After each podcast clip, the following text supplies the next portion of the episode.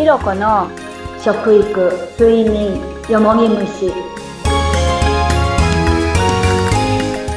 健康と美容のことを一緒に学んでいきましょう。こんにちはインタビュアーの水野紅子です。食育ナビゲーターの鈴木ひろこです。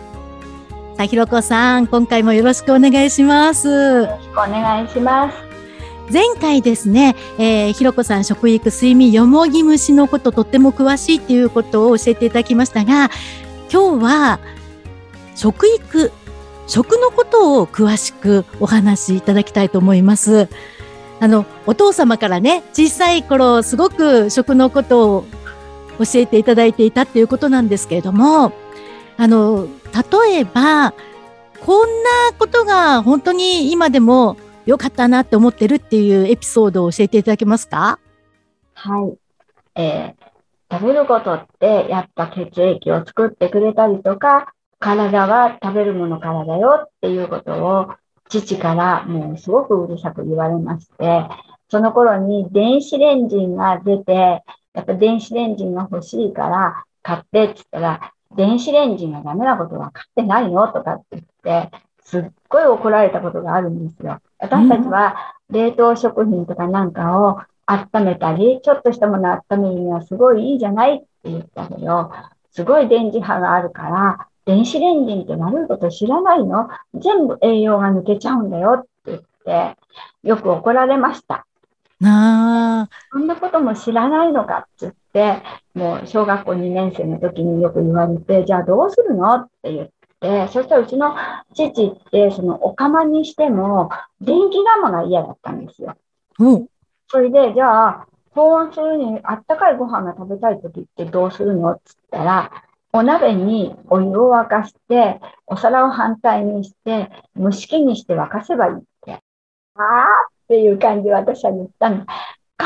えられない、この時にって言うけど、そういうものが全部口に入ってくんだよっってよく言われたけど、もう本当にいろんなことがうるさい人だと思いましたけど、もう本当にあの、18になった時に、あの、70歳のあの、社長さんですけども、その方が、体は大事だよ。もううちの父がね、こんなこと言うんだけど、って言ったらね、それは一番大事なことなんだよって言われて、そこからやっぱり私も、あの、いつか結婚した時に、やっぱり健康な子供を産みたい。お腹の中のことはもう本当、全く10ヶ月間お腹に支えるんですけど、そういうことがわからない、見えない。産んでからあ、こうすればよかったな、あ、こうしてあげればよかったなっていうことを気づいたときにはもう遅いということも、あの、そこで教えていただいて、それから自分でいろんなことを本当に気をつけるようにしてました。うん。ねあの、やっぱり今でこそいろんな栄養だなんだって電子レンジをね、考えられたものが出てますけれども、本当にね、当時、そんな噂もね、私も聞いたことがあったんですけど、じゃあもう、一つ一つすべてが、こう、時間をかけてやっていた感じなんですか？ひろこさんのお家では。私は、あの、皆さんの食の愛って言われるけど、うん、作るときにみんな時間をかけない食事がいいよねって言うんです、作るの。はい、私は、だいたい食事作るのには3時間ぐらいは時間を取りたいんですよ。え、そんなにですか？そうです。で、自分の思いをやっぱ作って家族に食べてもらいたい。その、ちゃって作るのが嫌なんですよ。で、あと、病気になった時に、うん、食事のことは一切やりたくない。全部、家族にそれが口に入っていって、体ができるから。うん、だから、本当に常に健康なご飯を作って、皆さんに食べさせてあげたい。で、うん、私のものを食べたいよっていう人は、もう一週間ぐらい前からいろんなことを準備してあげて、体調をすべて整えて、で、それで食事を食べていただきたいっていうのが、私の今までの思いです。ああ、やっぱりあの気持ちを込めるは大事ですよね。はい。あの、私は、恥ずかしながら料理がとっても苦手なんですけども、そんな私とかでも、ここから始めたらちゃんとできるよっていう、なんか、とっかかりってありますか？あの、女性は子供を育てる愛があるから、うん、それを食に変えてください。だからこれが子供の口にも入るよ。って思ったら、うんああ、そうすると、野菜一つ一つを選ぶものが変わってくるってことですか？そうですよね。野菜もいろいろ選ぶものも変わりますし、うん作る気持ちが変わります。うだからん、食材はいろいろどんなものであっても、自分のハートと気持ちですよ。あで、例えば私はこの間やったんですけど、酒屋さんに言われたんですけど、鈴木さんが言ってくれるお酒ってすっごい美味しいって言うんですよ。で、うんお店に売ってるお酒っていうのは普通だって言われて。で、私はそのお酒一つでも美味しいお酒を飲んでくださいねって言って、お酒に声をかけるんですよ。あ、そうすると甘さが出るんです。へえ、そうなんです。だからお米一つ炊くにも、今日は誰々さんに食べていただくので、美味しいご飯になってくださいねって言うと、お米が立つんです。へえ、すごい。うん。だから、その作るときに必ず言葉をかけて、今日は誰々さんが食べてくれるから、美味しいご飯にしてあげたいねって言って、お弁当一つ作ったりとか、とにかく作るものに対して、今日はこういうランチ会があるから、みんなが喜んでいただきたいから、美味しいものにしたいねって言いながら作るんです。ああ、そっか、同じものを作るにしても、もう時間ないのにとか、ちょっとめんどくさいなとかっていう思いを持っちゃうと、同じものでも美味しくなくなっちゃうってことですかね。そうですよね。うーん。だからあの言葉に出ることの発信ってすごいってよく言われますけど、はい。もう食べるものを作るときは常にやっぱ言葉を出して作ります。ああ、そっか。もうそういう姿勢から、まずは私も直していかないとダメですね。いやいや、そんなことはないです。で、やっぱりそうやってみんなが一個作ったものが、ああ、美味しかったって言ってくださったもんだから、それが今の私かなっていうところです。それでやっぱり食のことが大好きになって、そこから始まったのかなっていうのが今思います。うーん。そっか、気持ちをしっかりとちゃんと愛情を持って作る。そして、あとはどんな風にしていけばいいですか？あの、本当にもう皆さんに、あの、健康にいつまでもなってもらいたいと思うんだったら、例えば、あの、焼肉のタレとか、もうドレッシングとか、そういうものも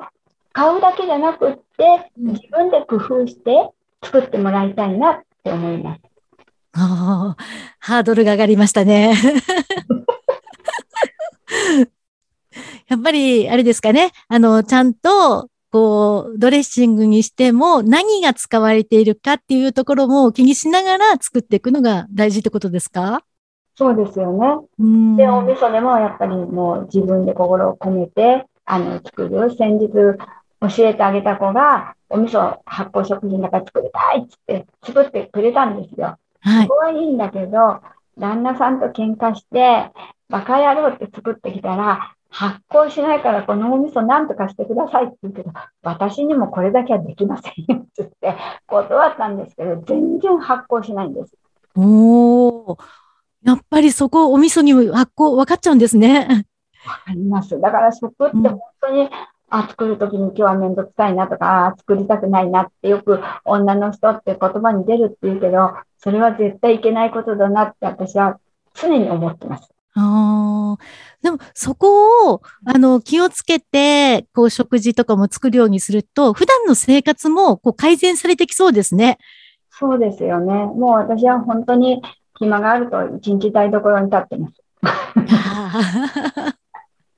いやあの、小学校の頃からお父様にいろいろと言われていたっていうことですけども、実際に、こう、ちゃんと自分で作り始めたのはいつ頃からだったんですか？なんか聞いた話では、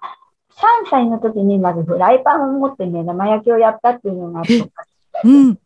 で、やってみたいっていうのがそこで、でも小学校4年生ぐらいになった時に、私は1年生の時に、ちょっと母が体の具合を悪くしたもんですから、もう4年生ぐらいになった時に、母がもうやっぱり女でもあるし、何でも自分でできない感じだから、あの、食事の支度してごらんっていうことで、なんでこんな小さい頃からしなきゃいけないのかなって思ったんですけど、まあ、作ったら、まあ、私は二人の兄弟なんですけど、弟が美味しいよ、お姉ちゃんとか、いろいろ言ってくれて、まあ、みんなの本当に美味しいよとか、本当また作ってねとかってそう言って言われて、だんだんだんだんこういうふうに来たんですけども、そうするとやっぱりお料理っていうものは同じものができないんですよね。うん。もう一回作ったら次の作ってねって言うけど、同じものっていうのが自分でやった時にできないっていうのが、本当に自分の楽しみで、こうやってきました。ああ、そっか。そういう捉え方大事ですね。